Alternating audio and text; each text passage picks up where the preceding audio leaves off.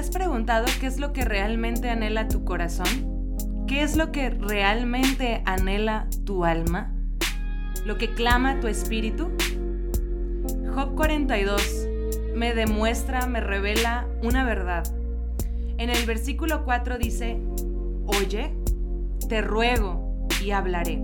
Job le está hablando a Dios, pidiéndole, rogándole que lo escuche, para él entonces hablar. Y después dice, te preguntaré, si tú me estás oyendo y yo hablo, entonces te podré preguntar y tú me enseñarás. Lo que realmente anhela el ser humano en su alma es ser escuchado. ¿Y qué mejor ser escuchado por el aquel que nos creó, por aquel que lo sabe todo, que nos puede consolar, pero que conoce el propósito de lo que estamos viviendo? Y este versículo me abrió los ojos para entender, porque en ese mismo capítulo el versículo 10 dice, y quitó Dios la aflicción de Job cuando él hubo orado por sus amigos. O sea, cuando él estuvo atento, cuando Job entendió que si Dios escucha, bueno, oró rogando, que si Dios lo escuchaba, él podía hablar y empezó a orar de una manera genuina. Y bueno, hubieron otras cosas que están en los versículos anteriores. Dios quita la aflicción de Job. Porque entonces ya está escuchando él lo que Dios va a hablar. Acuérdate que dice el versículo 4, oye, pues escúchame.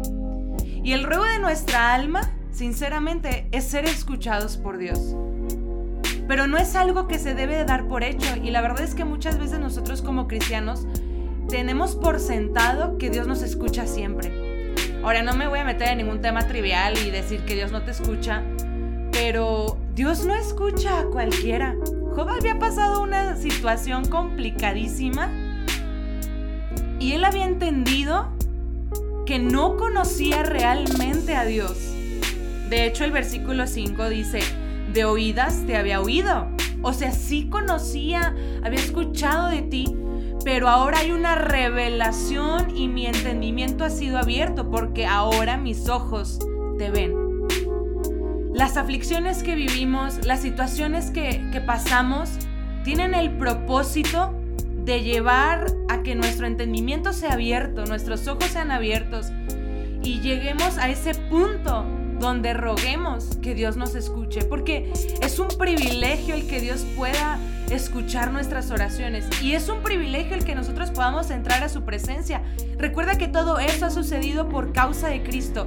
Fue Cristo quien abrió ese camino y por eso ahora podemos entrar con confianza. Entonces sabemos que si es por Cristo que entramos, Dios nos escucha, entonces podemos hablar, podemos preguntar pero sobre todo no es que Dios va a responder nuestras preguntas. Ahí dice, te preguntaré y tú me enseñarás. Te preguntaré por qué mi aflicción, pero tú me enseñarás el propósito de mi aflicción. No me dirás por qué estoy pasando esta situación tan complicada, sino me enseñarás a verte en medio de la aflicción. Y entonces Dios quitará la aflicción de ti, como lo hizo con Job. Pero necesitamos que nuestro entendimiento sea abierto y eso solamente puede ser por obra del Espíritu Santo. Él, Job lo que hizo fue arrepentirse. ¿Por qué? Estaba fijando sus ojos en lo material, en las situaciones dolorosas, pero no en lo que tenía que llegar a ver, a quien tenía que ver, lo que tenía que aprender en medio de la aflicción. Ciertamente las aflicciones no se van a quitar, y Dios quiere usarlas para que en medio de todas ellas le conozcamos. Abre nuestros ojos hoy Jesús. Abre nuestros ojos y hoy volvemos nuestro corazón a ti y nos arrepentimos porque no te hemos visto a ti, no te hemos buscado a ti. Te rogamos que nos escuches y nosotros hablaremos. Podemos preguntarte, pero no queremos las respuestas a nuestras preguntas, sino que tú nos enseñes a verte a ti. Y si nuestra aflicción es quitada, bien. Pero si en medio de la aflicción te conocemos más, mejor. Gracias Jesús, porque tú no has acabado con nosotros y en medio de la aflicción nos consolarás.